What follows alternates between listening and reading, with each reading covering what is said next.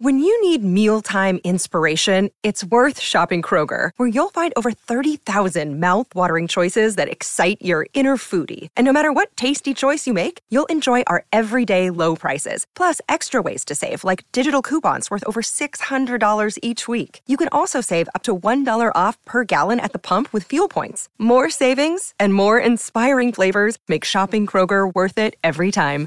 Kroger, fresh for everyone. Fuel restrictions apply. The one constant through all the years, Ray, has been baseball.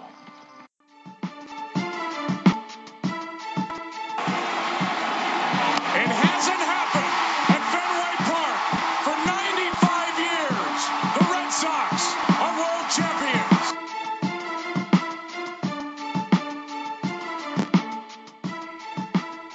All right, everyone. This is Red Sox Beat. You all know that by now. If you clicked play, you probably realized it said Red Sox Beat on the title. So welcome in. That loud, obnoxious noise is Jess moving around his microphone. don't mind him. Um, before we get on the show, don't remember, don't forget that uh, this show is of course brought to you by Lynda.com. Uh, don't want don't don't want you to forget Lynda.com is a great um, a great feature, great uh, great site. So go check them out. You can get a free 10 day trial to Lynda.com now using going to lynda.com backslash CLNS. Get a free 10 day trial. Go on there.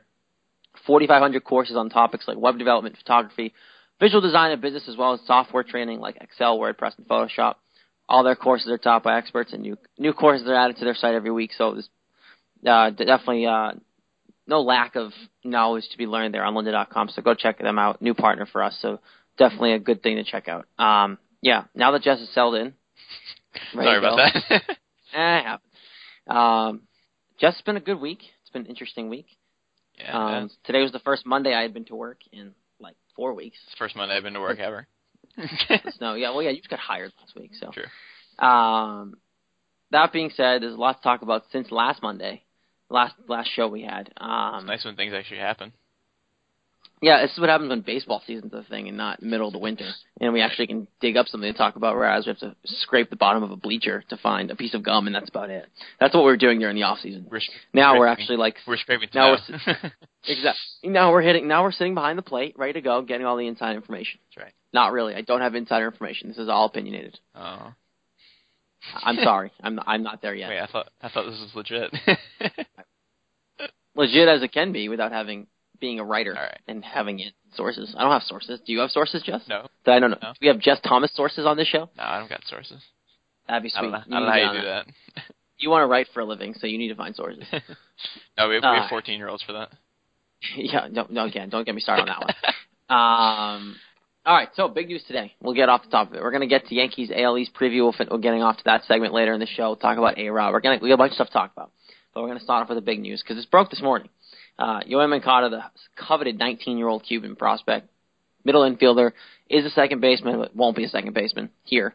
Um, pick the Red Sox. Don't know why. Don't care. They got him.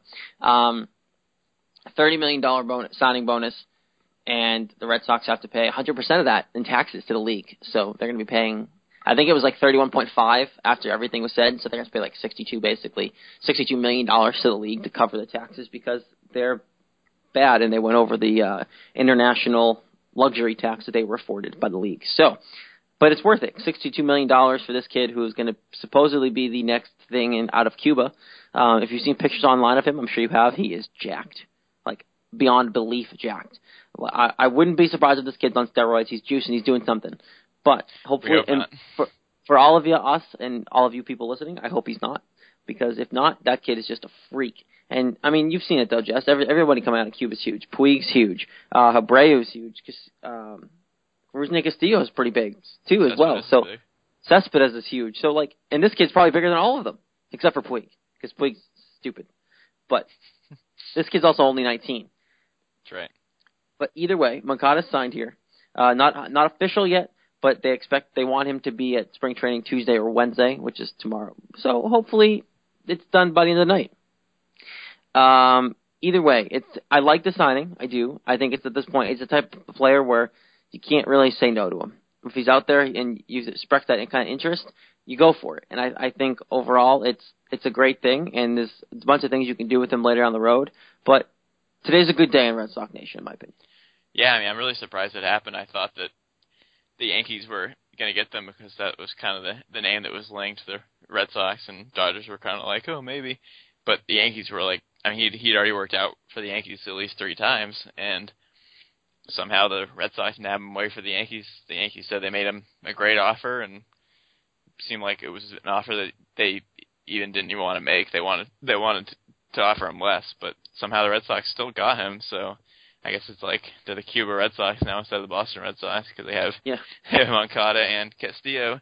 But yeah, I mean, I didn't know a whole lot about Moncada, but after reading a little bit of uh, information today, he's a switch hitter first of all, which is awesome. Huge, huge. Right. So between being a switch hitter, being a versatile guy who can play multiple positions, which is always good to have because if you're locked into one position, then it won't work out so well if if somebody's already there. And then he's he's known as a five tool player apparently, so he's fast, he's powerful. I mean, I guess there's really nothing bad about it. Yeah, no, th- I think you really can't say no to this. Um, I'm reading, I have ESPN story up on it, and this is up everywhere. But um, a national league executive uh, told a bunch of people, which on this one it was Jerry Crasnick of ESPN.com, um, said that Moncada is a younger Robinson Cano. He was compared to Robinson Cano, only with better speed, more pos- positional versatility. Everything says this is a special kid. T- hearing that quote just gets me giddy. Just gets me excited for the next. Well, yeah, I mean, years. Cano's been one of the one of the be- better to best players in the league for the last five years or so. So Yeah. So, th- if that's true and that pans out, that's awesome. And I expect him to not play second base. Um, he is a second baseman by trade, but again, we have our little dirt dog there, so he's not going anywhere. Um, that was Dustin Pedroia for all of you who actually didn't know what I was talking about. but if you, if you don't know what I was talking about, shame on you. You Shouldn't be listening because I, I think most people refer to Dustin Pedroia as a dirt dog at this point in his career. But I think they now they have a surplus of infielders. You have Dustin Pedroia there at second, Xander, who's the next coming of Christ according to the Red Sox at short. Pablo Sandoval obviously just signed here at third. So where's this kid going to play? Well, that's the question right now. Probably nowhere at the moment because he's going to play in the minors for a while. I wouldn't be surprised if he played in the minors for a couple of years, maybe two. Maybe You think he would, right? three. Yeah, maybe. Uh. You got to think it's at least one, maybe two. I'm thinking at least um, two, maybe three. One's a given. I think he has to be down there this year. Um, I also I've read some stuff since I got home, and I, I, I'm leaning towards the idea of him even starting in single A, starting people, giving him a chance to kind of come into the states, mingle with people his own age. Yeah, They're not going to look like him because he's a freak, but at least he's going to be the same age as him supposedly. Again, national waters. I don't trust things sometimes, but hey, he's 19 on paper, so put people with put them his own age, let him kind of adjust to being in the states, adjust to being in major league systems, and then you could even pull him into Double A whenever you want and get him into Portland, get him up to Portland and playing up there, and then maybe have him at the Paw Sox by the end of the season if you really think so, and then next year get him a whole year with uh, the Paw Sox. you mean the Providence Sox? We're gonna get to that. I'm gonna call them the Paw Sox know, now but it's not- because they still That's are. not true. Okay, fine. But it is until the end of the year probably. Right. I don't think they're moving yet. Right. So we'll get to there. Getting ahead of me there, Jess. Sorry, it just, it just ahead of felt weird to call them the Paw Sox. it does feel weird because I know it's coming. Um, but yeah, so next year you have them in AAA for the entire season. We'll go with AAA. Jess. yeah, Make you feel better. It makes you feel a lot better. We'll just go with AAA. Um, you have him in AAA for all of next year. Get him, and then you could even potentially call him up middle of next year. But the thing is, again, where does he play if he comes up too early? If he comes up too early, there's a logjam. You have to call him up at the right time. That's why I, I'm not doubting this kid's going to be a great player, but you just got to have the timing's got to be right on this one. that's why I see no point in in rushing anything. I mean, he's 19 first of all. If he's in the mi- even if he's in the minors for for four years, say, which would probably be ridiculous, but say he's there for four years, he's still only 23. It's like you can do whatever you want. You can put him there as long as you want until a space becomes available, until he feels comfortable. So it's really completely up to them. But I mean, obviously they they would want to bring him up sooner rather than later, just because of how much money they're going to be paying him. But Yeah, in terms of like his age and the where he would fare right now, there's no rush at all. No, the nice thing is though is that his contract is cheaper because it is a minor league deal Mm. because he's too young to be have a major league contract because he hasn't played enough in the Cuban professional league to be considered old enough to be a pro. So he's going to get a minor league deal. That's why his bidding was only his signing bonus is only 31 whatever million instead of 100 something million. It could have been plus because this kid's good. He's top 10 talent prospect wise. He probably wouldn't first pick overall in the in the prospect draft if he was in the draft because he's just that good.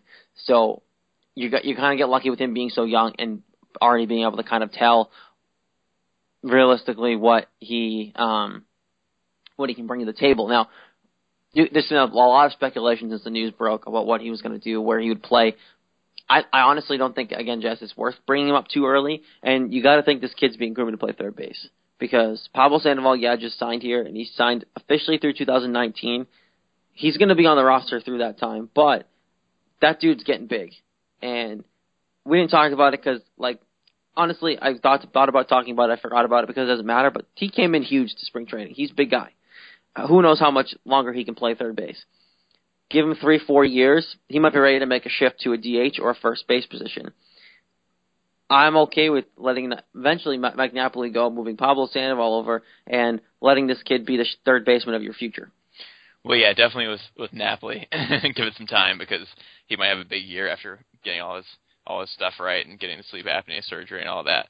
So yeah, but in four years though, where would he be in well, four right, years? So he's getting up there. I was yeah, I was agreeing with you about how how that would be down the line, but what you're saying makes perfect sense because Sandoval could easily move to a different position at some point.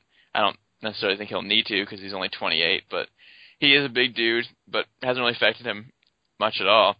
So you're not going to be moving Bogaerts because he's 22 years old and supposed to be really good, just like Moncada. So no need to do anything with him. And then Pedroia, I mean, yeah, he's 31, but how how long is he going to play? It could still be quite a long time. Could be a lot longer than they're willing to wait to bring Moncada up. So third base really makes the most sense unless you're going to put him in the outfield, in which who knows because the outfield's logjam right now. Two or three years down the line, who knows? But third base would be the most logical, thinking about when he could possibly be here, thinking about who's playing each position right now.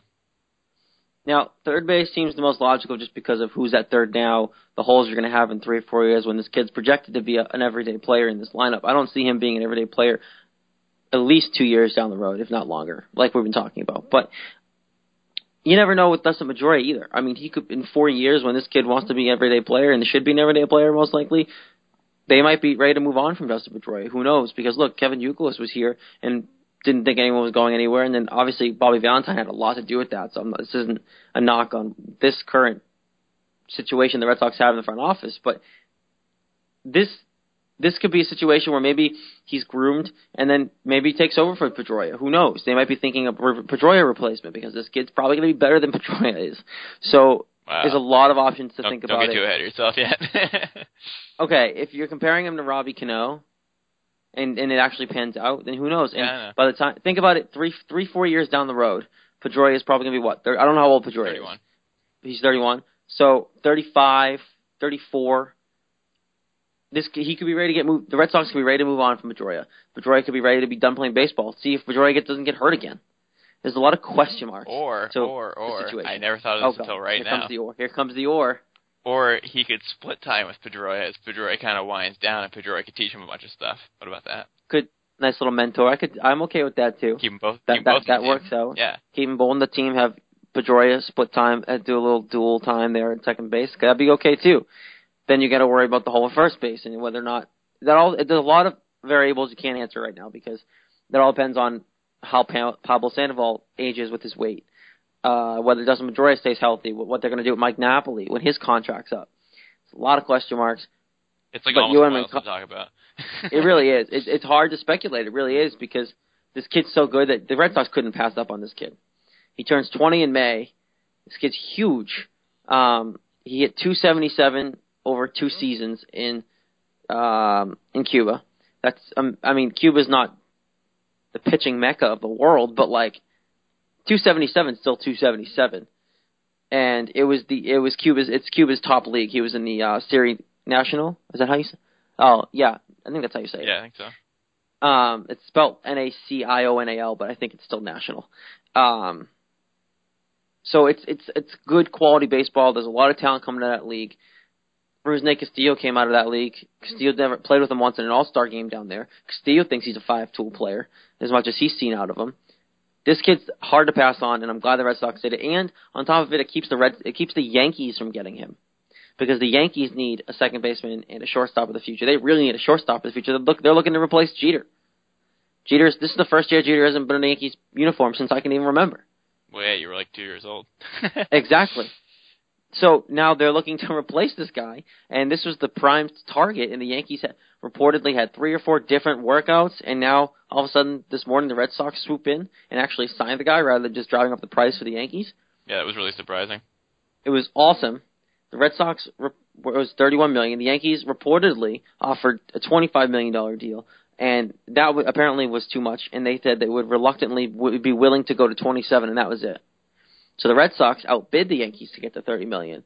And do you want to know who was a big part of bringing this guy to the Red Sox, Jess? Who? Louis Tiant. Really? I just read this before the show started, literally five minutes ago. Um, he was down there when Moncada had his workout for the Red Sox. Um, it was a private workout just for the Red Sox, and Louis Tiant was there, who uh, is he's Cuban. He's from Cuba, and he had breakfast with Louis Tiant before the workout and all this stuff. So Louis Tiant getting close to the young gun here, and I think that's a good sign. And he's probably going to be around the kid. He'll probably be a, a veteran mentor, despite obviously the players on the team. But that's a big thing for the Red Sox having a guy like that go and talk to Moncada and convince him to come to the Sox. Yeah, that's great. I I didn't know that, but I mean, you're gonna listen to Louis. He's a he's a legend. Legend who played for the Sox and is and he's from your he's from your country. He's one of you. So it's it's definitely something to, to be able to bank on. Now it's just a matter of obviously again just whether he develops or not and all this stuff. But either way, they get Moncada, and I'm very it's very exciting because now this also means you have a guy for the future. It also opens up a possibility of being a little more less hesitant to trade up top prospects, say for Cole Hamels, which is now even more on the table because you have this dude. And if Mookie Betts isn't going to be playing, say this year, starting or the year after, but this kid's projected to be up here in a couple years, you can fill the hole in right field with Shane Victorino for now, who is apparently the starting right fielder according to John Farrell. You trade Mookie Betts, you get Cole Hamels, and now you have this kid in waiting instead of having to worry about who you would have to play the infield behind all these guys you have now playing. So this is big because it doesn't just get you a good top player, top 10 prospect, five tool player now for down the road, two or three years, whatever it may be. This also gives you a better opportunity to go get what you need realistically to w- compete this year even more, and that's a starting pitcher. Yeah, I mean that was that was kind of the, the talk right as they got Moncada was like, whoa, why do we need another hitter? What about pitching? Well, like you said, it could it could lead to that. I don't necessarily want to give anyone up because I'm not really that sold on Hamels, but I mean I wouldn't I wouldn't be opposed to it if they got him. So it definitely opens up a lot of doors and it's exciting for the future. Wait a second, Jess. You're telling me that if the Red Sox were able to get Cole Hamels for a package of prospects headlined by Cole Hamels, I mean headlined by Mookie Betts, you wouldn't do it? I don't know because I want to see what Betts does this year. Say you throw in like, say it's like Mookie Betts, Cecchini, and a couple like a couple double A guys. You wouldn't for Cole Hamels. You wouldn't do that. I probably would, but I'd definitely be hesitant because just look how fast Betts went through the minor league system and how good he was at each level. I don't know. I just But he played like 50 games last year in games that didn't matter. So? And th- th- this is a big thing for me. Like there was no pressure on the kid, and obviously, like your point to that exactly is, let's see what he can do before we just kind of give up on him. But if somebody wants to give you Cole Hamels for Mookie Betts, essentially, you do it. But- because but you wouldn't do it for Swihart, right? no, because five because catchers are a lot harder to come by than outfielders. I don't think they're gonna. I don't think they're gonna do it unless Swihart's involved. Unfortunately, I think you're right, but for, sake of arguing it, Swihart you don't give up because Swihart is that catcher. He's an offensive catcher who can call the game on the plate. He has a gun for an arm. He's if you don't know what you really have in him yet, but you think you know, so you don't give that up because a catcher is a lot harder to come by than an outfielder. But we already have, we already have a good catcher though. Yeah, but he can't hit the ball. I don't think he had enough time to see if he could hit He's the a ball not. I think Vazquez is a bridge guy to Swihart. Well, yeah, I know a lot of people think that, but I want to give him more of a chance too. I do too. I, I'm not saying I don't like Vazquez. He played well last year. He came out and gunned guys out from the plate to second base. I'm, but if he can't hit the ball and Swihart comes out and takes a spot, then see ya. Yeah. But Yeah. Swihart you don't touch. Henry Owens you can trade. I don't care. If you want to do Mookie Betts and Henry Owens, do it. I don't care. See, that's Because- the thing. I'd rather have Henry Owens, a tall lefty, just like Cole Hamels, a tall lefty, and have the one who's like ten years younger. I get, yeah, I mean, I mean, a little, I'd be a little more reluctant to trade Henry Owens. I I mean, if you if they could take that and keep Swihart, I'm all for it. But I'm less reluctant to just say buy Mookie Betts. If you're going to give me Cole Hamels, you can that gives you that ace this year. I think the Red Sox can win the division with this rotation. Rick Porcello and Clay Buchholz top two in the rotation and go for it. They want to win a World Series. They need one more guy, and they could wait till July. But I think the longer they wait for Cole Hamels, the price is going to stay up, and that they're going to be very hesitant to deal him. So there's a lot on the table. I think Moncada is a huge piece of being able to get Hamels, but I just think Hamels is a piece that you're going to see in a Red Sox uniform before the end of 2015. I don't think we are. We'll, we'll You don't? on that. No, I don't think so. I don't. I. I don't know. I don't like the. I don't like the Phillies. They they, they go about their business strange. They always do weird stuff and hold on to their players. So I wouldn't be surprised if he if he didn't go anywhere. Plus, I don't really want him. I don't know. I just I I've never really been a huge fan of his pitching, and even though I know he's had a pretty successful career, but I just I don't know. I guess I'm against it. And the whole off season, I've said don't trade for him, and so I might as well stick to it and keep saying that, right? I guess you're sticking to your guns. I like it. You're probably wrong, but I'm going to let you stick to your guns. Hey, we'll find out later, and then we can whoever's right can brag to the other one, I'm okay with that. I like playing for bragging rights. Bragging rights are fun. right? And we, we Um, see each other every day, so there's a lot of bragging. Rights. Exactly. Bragging rights are great. Um, yeah. So again, Moncada signed. It's a big deal. You're going to see him a couple years down the road. It's a more right now. It's more of an impact of a talking point to think of what it brings towards the ability to be able to trade other pieces away. Now that you are banking on him being a solid asset for his career. Um, that being said, you obviously have to worry about Mookie Betts and everything. Um, we're going to move on from this now, and I know you just wanted to talk about this, and I do too. The Mookie Betts Shane Victorino drama, not really drama, but as I'm calling it drama in right field because they're playing for the starting spot, essentially. But John Farrell came out and said Shane Victorino is the starting right fielder if healthy, and all signs point to him being healthy right now. He got there, he got to camp a week early. He said he's never done that ever until this year. Um, he wanted to get there early and prove to the the guys in his coaching staff that he's ready to go. I think that's Shane Victorino being scared more than anything. I think he sees Mookie Betts there and says, "Oh, I should show up early for once and show, oh, I've never done this before, but I'm doing it for you, you guys to prove that I'm healthy." I think it's him trying to win his spot back more than thinking he's comfortable. I think John Farrell said that to shut him up. I think John Farrell knows that Mookie Betts isn't going to say a word. He's going to come in and do his job. Shane Victorino's been talking since the off season, and he's still talking, and he got there and won't stop talking, and he's talking all the way through Fort Myers. John Farrell came out and named him the starting right fielder if he's healthy, so that he thinks he doesn't have to talk anymore, and there'll be quiet spring training, and then he can come out and just evaluate both of them and figure it out. I think John Farrell said it just to shut him up. Well, that's definitely a valid opinion and certainly possible. It could definitely be possible, but I think Farrell does realize and think about how important Victorino was to the 2013 championship. So I think it might be partly that and partly what you said. Not sure about that, but I think that he could be the starting right fielder. But what I'd prefer would be to have them kind of split time. Like I don't see any reason to have a specific starting right fielder. Play play whichever one of them is a better matchup against the specific pitcher and take it from there and and work it out that way. I don't see that one needs to start five games out of seven or one needs to start seven games out of seven.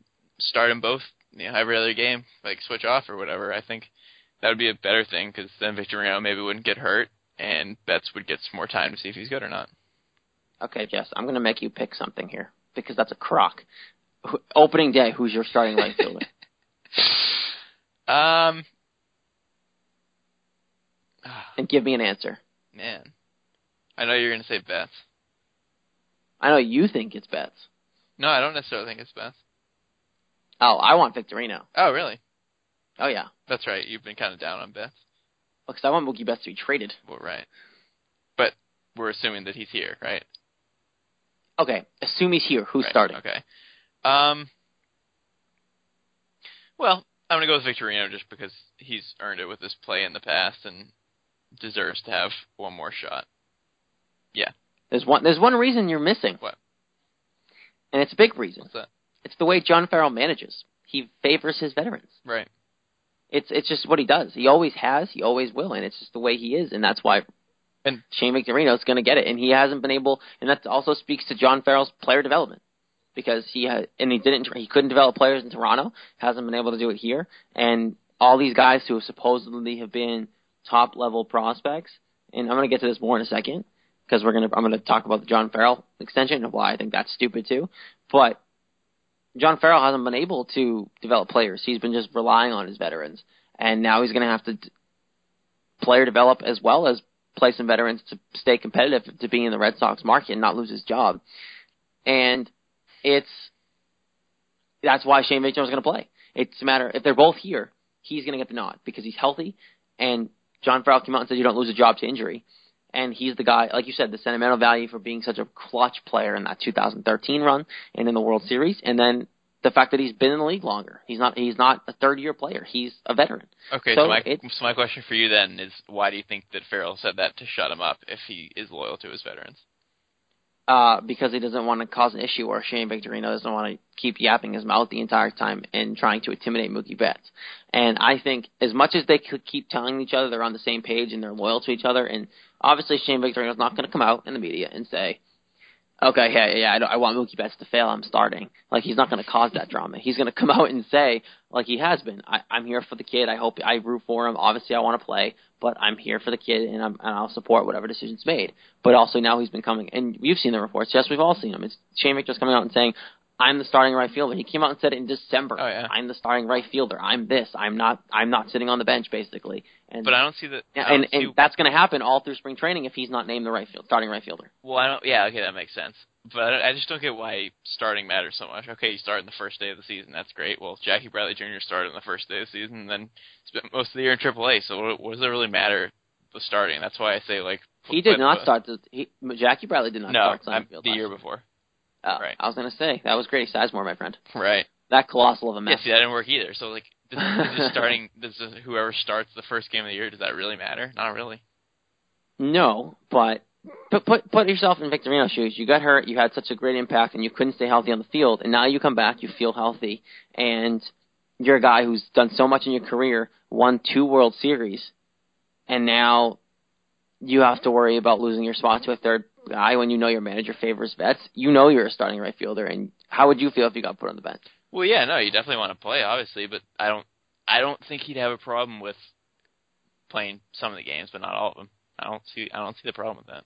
No, he wants the joy of being the opening day right fielder. Great, so give it to him and then play them both. That's what I'm saying. I'm cool with that, but I think Victorino's going to get the nod. I think I don't think Mookie Betts is going to be here long if he start. I think he'll start the season because it's it's spring training already. I, I think at this point you're going to play it out, but I don't think Mookie Betts is here all year. I think at some point, whether it's Cole Hamels or not, you're trading for a starting pitcher and you're going to push because I'm assuming this team's not going to fall flat on their face again. Um, they brought in way too much talent and they have way too much ability on this team to fall flat on their face again. Well, I can guarantee you one Um, thing: What? if Betts gets traded, there's going to be a boatload of unhappy people. Oh, of course, and that's stupid because it's all Red Sox Nation overreacting to what he did again in non-pressure games. All these games now starting in April and May, yeah, they don't mean much, but they do. And Mookie Betts didn't play last year before the season was awful. He got called up in June, and by then the season was over, which is sad to say. But by June, the season was over last year. We all knew it. They weren't climbing out of that hole, and they started playing him. And then he was fine and came out of nowhere because he had no pressure. He was making his major league debut, and he said, "Let's just have some fun with it." Now he's a pivotal role in maybe hitting leadoff in a team that's trying to make the postseason and make a deep push. But This guy is it's, it's pressure. I don't think he can handle it yet. I don't think he, I don't think we can base what he's abil- is- uh, his ability is based off fifty something games he played last year uh, for a third of the year under no pressure at all. Well, yeah, I agree with that in one sense that that it's not enough time to make a judgment, it's always unfortunate when when I mean it seems like almost unfortunate when guys are so good to start, kind of like Bogaerts, because then everyone expects too much and then then fall apart like he did. But what I was going to say was, I don't think you can quite say no pressure in that situation, playing the 50 games. What what's year. pressure? What's pressure? What is their pressure except for anything he put on himself? Well, yeah, I think pressure is playing in the major leagues for the first time. I think that's pressure no matter if you're on the worst team or the best team. It's it's difficult. You're in front of a ton of fans, and it's I, I think that's pressure no matter what no matter where standing is. So I don't, Okay, I don't but you completely know- buy that. But you look at if you look at, I'm pretty sure this is off the top of my head because I do not have, have his stats in front of me, and this could be completely wrong. I'm pretty sure he hit, he played pretty pretty well, if not better, towards the end of the year in September when it really didn't matter. Um, if you want to look me up and dispute me, go ahead, go for it, Jess. I'm all for it. but um, I'm pretty sure he played better towards the end of the year, and he looked obviously more confident at the end of the year because he'd been had his time in the majors and he was got that pressure, if you want to call it that, out of his system. But then now what? You're gonna have a whole new pressure of being an opening day right fielder if you get that job, or being a guy who's gonna hit leadoff for a team that wants to contend for something. So you have the pressure of getting on the base every time you get up to bat and all this stuff, and it's just so much more pressure than what he had to deal with last year. And everyone's sold that he can already handle it. And I'm just not sold yet. And I'm I'm cool with. I want him to be traded, I do, because I want Cole Hamels, but I'm all for testing it out and seeing where it goes, and then maybe getting someone else by the deadline, or maybe upping his value even more, and that the Phillies can't say no to packaging him, headlining him in a deal for Cole Hamels. I'm okay with that too, because right now his value is in the middle. According to Red Sox Nation, his value's through the roof, but not in the rest of the baseball world, I don't think. And I think if he does Right. play, and, and if you keep him and let him play and play out more, and then he's, he's as good as everyone's making him out to be, then trade him and get even more value for him, and then you probably can convince Philly to take the contract and take Mookie Betts and just give us Cole Hamels. And so that's another side to it, which is I'm okay with. I just think is either way, I want him gone at some point because Cole Hamels needs to be here. All right, well, that's interesting. And I did look it up, and you are correct. He was much better. In September. That's He right. brought his average from 267 to 291 in September. So, Yep, that's right. That's what I thought. so you're correct about that, and I also think you're correct that people are jumping on it too fast. But I think we're also both correct in the fact that we should give him more time and see if he can handle it. I don't need to give him more time. I want him traded. I, I need, I'm to, okay. I need to I'm- give him more time. I am I am supporting the Red Sox if they choose to give him more time, which they clearly are because he wasn't gone yet. Right. So wow, we have Either we have way, a lot big- more. Uh, we're having a lot more like uh, discussion and disagreements than usual. This is fun. this is not this is what it's supposed to be. Yeah, this is what this is what talk shows are. Yeah. Yeah. um, oh man. Let's move on though. Side note, side note, I just scared. I- Side note, I just scared my dog. Oh, sorry, dog. Yeah, I yelled when I yelled yes or something because you told me I was right. She she popped her head up and ran away. She's not. She's not into the exciting baseball talk. No, I'm a terrible, terrible father. Well, she'll get over it. She will. She's a very skittish dog. She scares she scares easily. Oh, that's too bad. Yeah, it's unfortunate, but st- love her to death. Um, You have to. moving on from the pup talk about my dog, much as I love her. Um, yeah, no. So John Farrell is claiming Shane Victorino will be the starting right fielder, which question makes me question John Farrell. And before we do move on to John Farrell and his lovely, lovely contract extension, sarcasm there, hint that, catch that one. I got it. Uh, friendly reminder, this show is, of course, brought to you by lynda.com. Go to lynda.com backslash CLNS to get your free 10-day trial. It's free, 10 days, no hook, free. And we're going to give it to you. Just go sign up, and you're get a free 10-day trial, 4,500 different courses, top experts, a bunch, everything you can name of, everything, new show, new uh, courses added every week. Go check it out. Um, again, this show is brought to you by lynda.com. Now, moving forward, John Farrell's contract, man, so stupid. He's now signed through 2017, I believe. Yep. I'm right. Um, but the current contract he had had an option for next year, a team option. So, why in the hell do you sign this guy who has had one winning season in his career as a manager, who has issues developing players, to an extension when you have an option to pick up next year? And now it'd be harder to fire him if you have to, because if they come in the last, because if they didn't sign, that contract extension, I'd be want I'd want him gone if they didn't have a winning season this year. So they and then if they if they did good this year and they had a successful year, which we're all expecting, then you pick up the option and then you figure out a contract extension later. They did this wrong. They they're he, he's he's probably a little underpaid. I think he should be paid a little more. I think he's like top ten in managers right now in terms of with the contract. I think he should be paid top five because of one, just the job itself. Being a Red Sox manager must suck. the the territory that it comes with is just awful. And I can only imagine what it's like being the coach of the Red Sox because you have to deal with all the crap with the front office and Larry Lucchino on top of being a manager. Um, I'm pretty sure Ben Cherington, I saw this earlier, came out and said that like when he was like defending him, he said um, managing the game between the first and ninth innings only half the battle as a manager. And I'm like, okay, but it's a big part of it. That's what you're getting paid to do. Um, and he's not a great game manager either. So why are you giving them an extension? Why, why is this happening? I like the guy, and I, I'm I'm okay for giving him a, a year here and maybe picking up his extension. But why in the hell did they rush this? Well, it seemed like they just wanted to get it out of the way and not have to worry about it at any other time, which I'm cool with. I mean, I don't. But like, but out of the way might be the wrong decision because he's not that great of a manager. Well, that's your that's your opinion. I don't know. I don't know how good of a manager he is. It's, it's tough to tell because we haven't had a whole lot of time to to to see, and obviously winning a World Series in your first year is kind of a big shock, and no one expects that, which makes people think maybe you're better than you are, or maybe maybe he is that good. But I don't know. I I think he has a good presence. He's a good speaker. He's he's has he seems to be in control, and he seems so far to just be handling the pressure of of Boston great. So I don't. I mean, he, he was pitching coach here for a number of years, so he's kind of he's kind of been in the Boston system for a while, and that's you're not going to find a whole lot of guys like that. Bobby Valentine. So well, he's a joke. Bobby Valentine's a joke. So well, yeah, but we have him to compare it to somebody who handled Boston horrifically, and Farrell certainly hasn't handled Boston horrifically. So I have no problem giving him the deal, and I like to see him for a number of years. I I got no problem with him. Bobby Valentine should never have been hired. Well, yeah, Put of course that not. out there. Larry Larry Lucchino screwed that up. Oh, definitely. Um, some young guys that were in the system under Farrell's watch. Middlebrooks, we all know that ended up. Uh, JP Arencibia, who was pre 2011 baseball prospect, prospectus's number 38 ranked pros- prospect overall. Don't even know where he is now. Uh, Kyle Drabek was number 14 ranked in that prospect list. Don't know where he is now. Brett Lawrie, underwhelming career for what he was pri- hyped up to be. Uh, Yan Gomes, number 14, ranked on that list as well. Uh, he was tied for 14th with Drabek, I believe, and he failed miserably. He has an issue developing players. I don't know what it is. I don't know if it's all on him, but he, everywhere he, that's between here in Toronto, and he just hasn't been able to succeed. Um, his in-game management isn't great to me. There was one instance that always sticks with me. Uh, game three of the World Series. Uh, I remember Workman came to the plate and to hit in the top of the ninth inning when it was a four-four game, and they could have just pushed for the game and then put Koji in.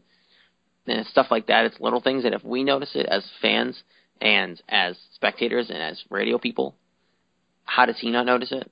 And it's just it's it's kind of little reoccurring things like that. And now, obviously, I'm I'm against his decisions to be completely set on um, major league players and veterans. Uh, Stephen Drew is the big one in my opinion. When he he was the one who vouched for him to come back because he wanted to not give up on last season and push when clearly it was over, and he still wanted Stephen Drew. Um, it's just little things like that. I'm not completely against him. I'm not like I. I just think the contract extension was terrible time because they didn't need to do it, and I think it was the reasoning, in my opinion, for what I get from it is they they simply wanted to just get it out of the way, like you said, Jess. I think they just wanted to not have to deal with it. I don't think they wanted, for some reason, I don't think they wanted their players to be playing for a lame duck manager. And I, I, I don't get why someone can't play for a lame duck manager. Either way, he's managing your team. But I think it was to give the player some confidence that he's your guy. And I don't know what the reaction to his him is in the locker room. I think I think they all like him. I haven't we haven't heard anything otherwise, and I think he can hit. I think he's a player's manager. That's why he works with well so well with Terry Francona on his staff because he was the same kind of manager. So it's a matter of one, how much will, maybe he'll let it get out of control, maybe he won't, and two, just can he hand, can he just get his, get his in-game decisions better? And I just don't think he's proved himself enough to earn his contract extension. I'm a, the Red Sox kind of more or less just handed it to him. Yeah, they they did, but I I don't know. I'm fine with it. I don't really have a lot to say. I I like him. I've liked him since he's been here, and I I don't see any reason not to do it. But I see what you're saying that maybe he doesn't necessarily deserve it yet. But I didn't specifically notice the in-game things as much. I don't know. They they won a World Series, so he had to do something right. hmm I do I do respect though when he came out and talked about it. He said this is a very special place. To be able to be here for at least a number of years that are in place, we don't take for granted one moment what the expectations are and how we have to deliver on those expectations. He's accountable. He bas I, I like it. I do. I and we know he's like that, and he's accountable, and he understands. He's not just getting. He shouldn't just be handed this. He needs to work for his expectations, and he knows that regardless of the co- conversation and the contract extension, his contract could be. He could be fired basically if he doesn't lead up to expectations in the next couple years. So he is accountable, and I do. I do like that. And you could tell last year was like killing him too. Oh yeah, you know, you know it was. Just listening to his post game presses and all that stuff, you know, it just he wanted he was killing him to suck that badly, and he hated it. And that's how he was in Toronto too. He hated being that bad in Toronto, especially where Toronto had good teams, and like, the curse of Toronto is they just can't finish. Right. Um, so and he kind of got f- fell in that trap. But either way, he he's only the one winning season he has, he won the World Series. So Crazy. I do want to pump the brakes on him, but I obviously respect his decision, and I respect the team's decision to keep him through that year. Obviously, he- they can fire him whenever they want if they really want to, but um, he has a lot to on his plate. He has a lot to worry about. Um, that's for sure. And who knows what they're going to be doing? Um, a lot of people's projected lineup for the Red Sox, and this is all obviously on Farrell's decisions. Have Victorino hitting leadoff, Mookie Betts situation. If they have them both, he has a lot on his plate. I get it, but I think he has to earn it before he gets paid. But obviously, my my opinion means crap because he got paid already. So, um, either way, uh, that's my opinion. I, I know a lot of people don't really agree with it. Some people do because they look at the records of him as a major league career as a, as a manager. I think people just kind of get stuck behind he was part of Tito's staff and all this stuff. So, um, leave it what it is. I just think overall he doesn't deserve it yet. Yet is the key word there. Well, it'll be I'm not saying he's not going to earn it. He just hasn't earned it yet. Yeah, no, that's totally fair. I'm I'm really interested to see how how they deal with the Allen Craig situation though, because you're talking about your veterans and how he likes to play the veterans. So what are they going to do with him? That's the big question for me. Yeah, that's a big question. Um, we'll have to wait and see. I, I say they trade him. I don't see any need for him. I would love for him to come back and be what he was before, but I don't know how you can trust that he's going to do that. And he just didn't really seem to enjoy himself here. And I don't know. I I I say get rid of him. If you can get something for him, all for it. Yeah. Um, but yeah, so he has a lot on his plate. Uh, obviously, Moncada was signed today. It's not really his jurisdiction, but he it's something to worry about. Um, Moncada's probably again, Moncada's going to be down in minors. But uh, speaking of the minors, that's what I want to get to. Um, Paw Sox were sold today. Yeah. Like the Red Sox are moving to Providence. Uh, they were sold for twenty million dollars. It was to a group led by, of course, Larry Lucchino. Um, and the team will be moved to Providence. Um, they have been in Pawtucket since the 70s, I think, like early 70s, 70, Wow. 73. I think 73 was their first season at McCoy. Didn't it was that long. Yeah, they've been there for a while, and that's why I think there are a lot of people in Pawtucket who are upset about this. I mean, think about it. Who who's going to go to Pawtucket now? They're not there. Right. That's what they made that town. Um, the mayor said, mayor of Pawtucket came out and I think he was the mayor, probably.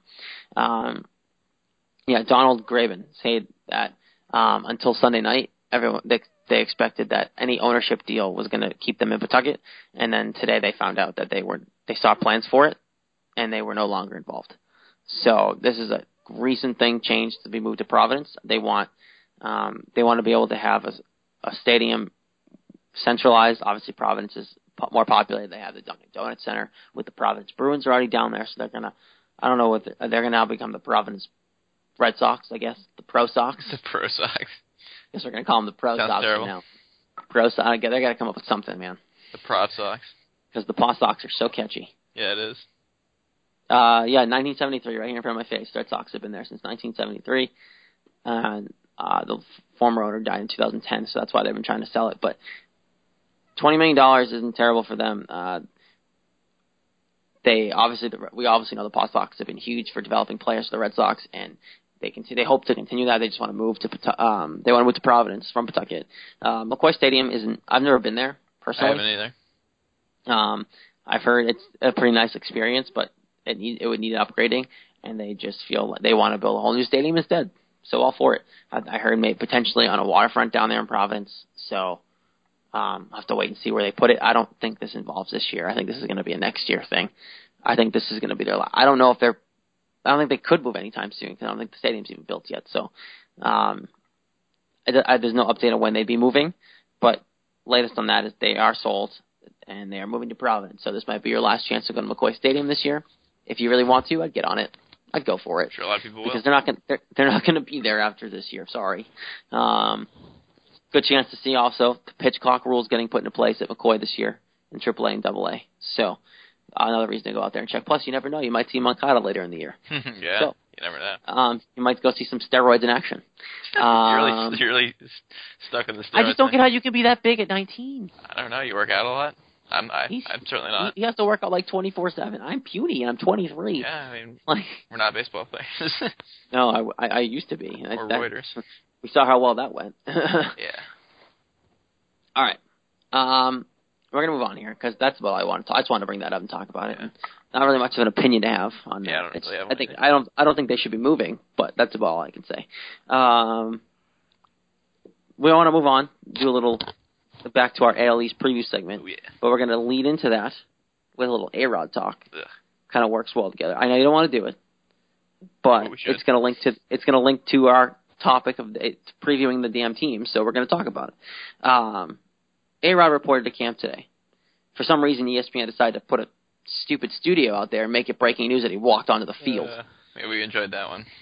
Yeah, no, that was that was hilarious. Um, why that's breaking news is beyond me. Um, he was there. He was taking ground balls. He was playing baseball for the first time in the year. Whoop de doo. Breaking. Still a cheater. Still getting paid way too much money for his services, and who knows where he's even going to be playing. Um, he was taking ground balls at shortstop today. Breaking news, if you haven't seen it. Um, so he could potentially be the shortstop for the Yankees this year. Breaking news. Uh, he took steroids. Breaking news: He's cheated, and he doesn't deserve any of the money. Breaking news: We all don't like him. Breaking news: A Rod's a douche. Um, but yeah, so it's a big deal because he obviously hasn't been there in a year, and he's trying to get back to some normalcy. Uh, Girardi said he's going to have to earn his playing time in a press conference he had the other day down there. Definitely. I'm glad he said that. I'm glad he came out and said that because A Rod does have to earn his playing time. He's not going to come back and walk on and be the guy he was before. He's probably going to barely hit 20 home runs this year, and he's probably going to end up being the DH for this team. Yeah, I I don't even think he'll hit 20 home runs, but yeah, it's just it's too much drama. Like, oh, breaking news this, breaking news that. Like, that's great. He got there. He stood in the field. Whoop de doo. Who cares? He's gonna do what he's gonna do. Everyone's gonna freak out about it. I am excited when he actually plays the game, but for now, like, who cares? Could you imagine if he played shortstop this year? That'd be funny, wouldn't it? He wouldn't be able to get out of his own way. How could they go from Jeter to A-Rod at shortstop? I just think he's too. And on paper, without all this stuff happening, that sounds like a great transition. But when you have Didi uh, Gregorius, is that his last name? Is that how you say Yeah. Gregorius. Yeah. Gregorius, who you just picked up, um, who's supposed to be he's he's great defensively, and I'll talk more about him in a, in a, hot second here. but uh, I, I I honestly think that considering A Rod to play short so stupid. Yeah, that would The Yankees haven't had a success. The Yankees haven't had a successful year in God knows how long, and A Rod was a big issue of that. And now you're weaning out Jeter, who wasn't helping the team as much as I love Derek Jeter. He's getting old. Didn't have a great year last year. Um, they're trying to rebuild and get back to having a, a to be the top of the league. Um, and they lost out on Moncada, and now they're trying. They're going to try to fill that hole. But if A Rod, A Rod's going to be a distraction. I really think so. And A Rod's going to be a huge distraction. And it's a matter of if they can get him to shut up throughout the entire season and during the spring. I think he's going to come in in spring and do his work. But if he gets to end of the season and isn't playing, how much can he how much can he bite his tongue? It's A Rod. Let's be honest. Can he really bite his tongue the entire year if he's not playing? Probably not. I'm not saying that. It's just not possible. He's too much of a diva. He cares too much about himself, and it's just a matter of I just don't feel like he's a big.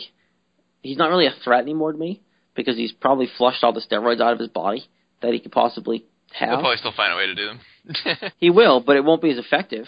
Hopefully not. It won't be. It, they'll be testing him every time he walks through the door. Yeah, but that's what, basically what they did before, and he still managed to get around it with Anthony Bosch. I don't know. True. He just seems to find a way, which is not good.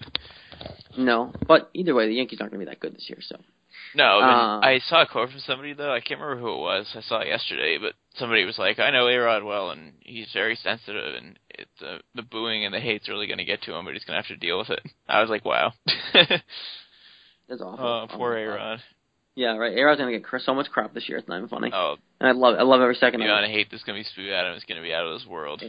Yeah, I despise Alex Rodriguez, and Ev- I'll say it every time we talk. Everybody does. Oh yeah, and I'll say it every time we talk about it. Like I'm so happy he's not here, Yeah, me too. just because the massacre that could have been happened here, um, is would have just been awful. But the Yankees are in, in a bit of a, a a pickle this year, and look, A Rod's a big issue with that. We know that he's going to be a huge distraction. He hasn't played in a year. He's probably not going to play well. He's not going to hit his 40 home runs. He's going to hit like 20, maybe. I'm, I'm over. I'm cool with setting the over under at 50. How about five and not breaking Willie Mays? over under five home runs? See what happens. Under. See where we set that line. Two. If you took the under and you were right, wow, you'd make some serious cash on that. right. But um, he's not going to hit more than 20 home runs this year. And the Red Sox are trying. I mean, not the Red Sox. Oh yeah, the Red Sox are trying to win, but the Yankees are trying to win, and they're trying to put together a decent lineup here. And you just you lost out on potentially getting Jon Lester if you were ever in that conversation. You didn't go out and get Max Scherzer like everyone thought you would. Um, Steinbrenner is Jr. is refusing to pay money, so they lost out on Moncada for some reason. Guarantee you, George George Senior is rolling over in his grave at that one Oh yeah. he would have gave him like forty million dollars if he had to. Um, there's a lot to talk about this Yankees team. Obviously, we all want the Red Sox Yankees rivalry to be there, but it's just not anymore. And they both have to be good for that to happen. Red Sox are going to be good this year. The Yankees aren't. Um, obviously, you lose Jeter, which isn't a huge loss talent wise, but it is in the clubhouse. Um, I think the biggest acquisition they had this year was I think Gregorius because you could potentially keep him for the future, and Andrew Miller for that bullpen. Mhm. Because Andrew, we saw, we all know Andrew Miller. He pitched phenomenal here. He went to Baltimore and helped them get to the ALCS and almost win a world, almost get to the World Series. But Yeah, That he's gonna- no, I mean he, they did get swept. But like they got him to the, the Orioles, the ALCS, which never happens. That that so that's not that shouldn't be a thing. yeah. Um, so they're obviously going to take a step back because I mean, think about who they lost. They lost a decent amount of people. So the Orioles are obviously, and they lost Miller. But the Yankees, they're they're not, look who they lost. They lost they lost Shane Greene. They lost Derek Jeter. They lost Kuroda. They lost Brandon McCarthy. They lost David Phelps, Martin Prado, David Robertson, Ichiro. Wow. Yeah, they did lose a lot of people. They lost all their lineup, their entire lineup. Uh, Ichiro wasn't obviously great last year. 143 games, hit 284. That's not bad for especially because he's an average guy. Um, David Robertson, four for five last year with a 44 saves, went 39 for 44. Where's he closing now? Detroit. Um, no, definitely not Detroit. I got it. Hold on.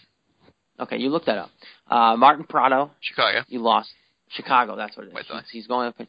He's going to pitch and close to the White Sox, who should be good this year, decent. You lose Brandon McCarthy. You lose his seven wins from last year.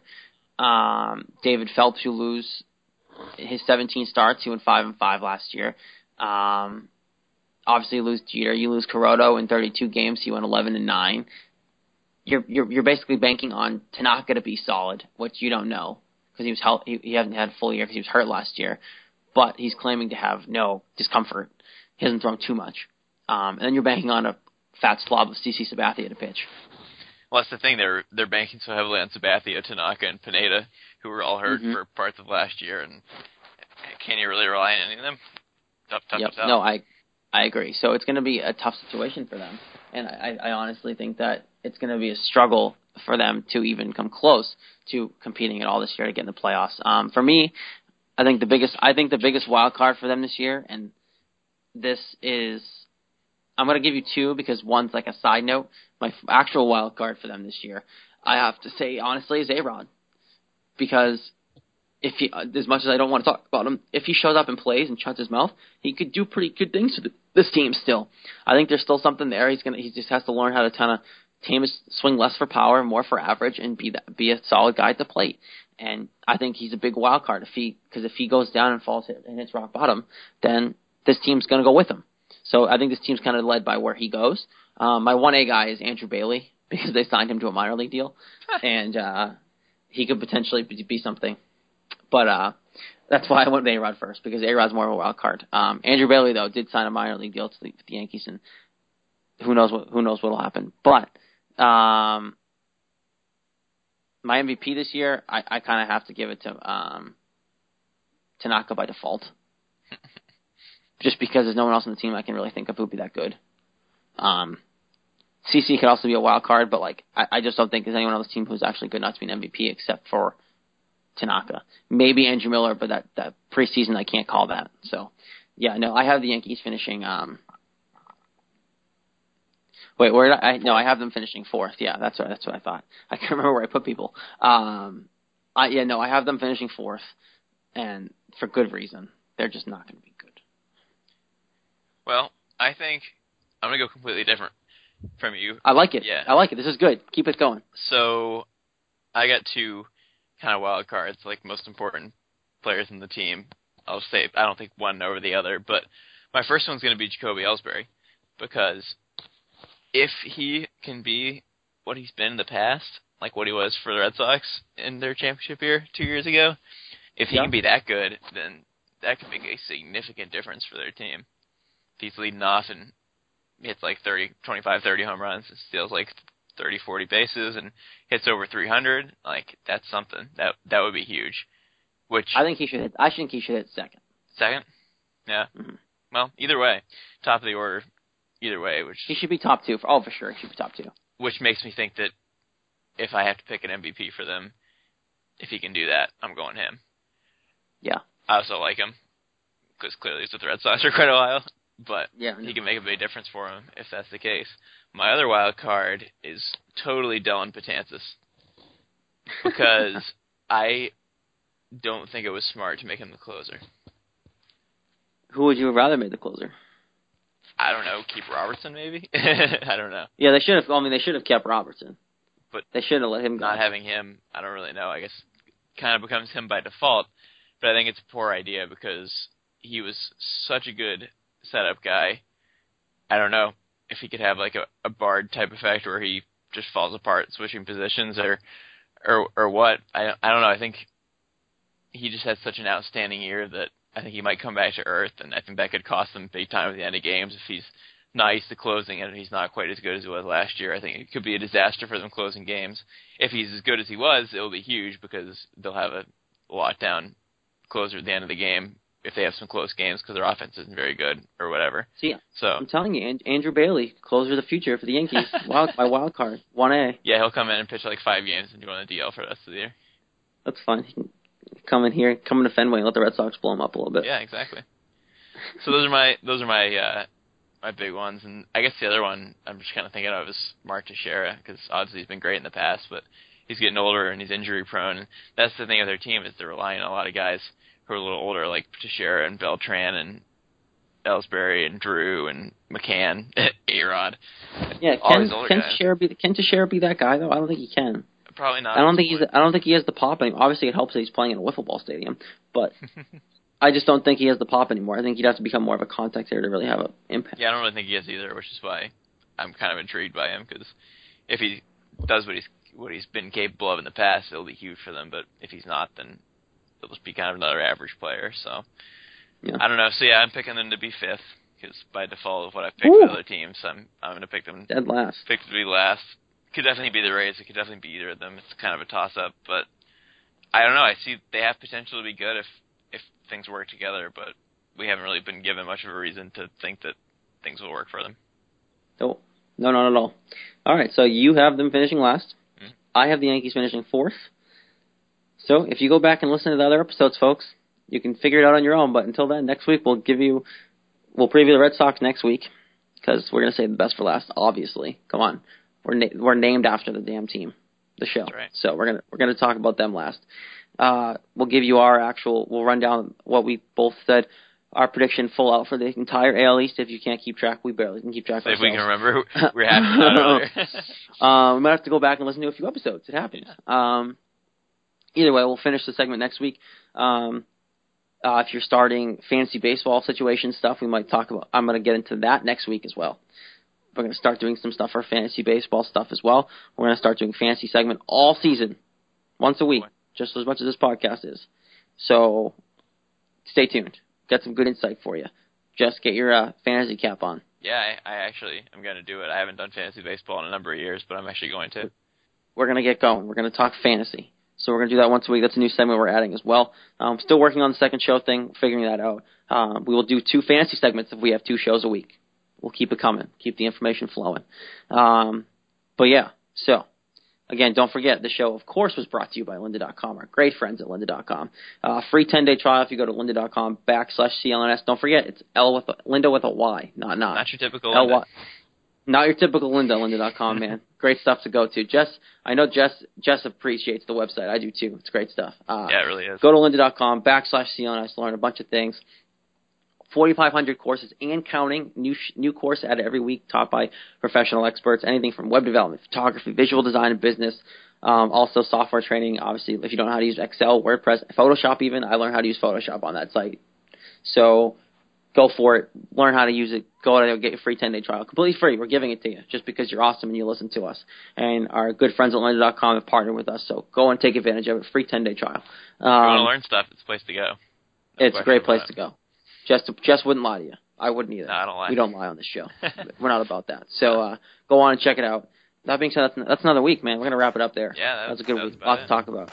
Um, anything breaking, of course, we'll get to you on the written coverage as well.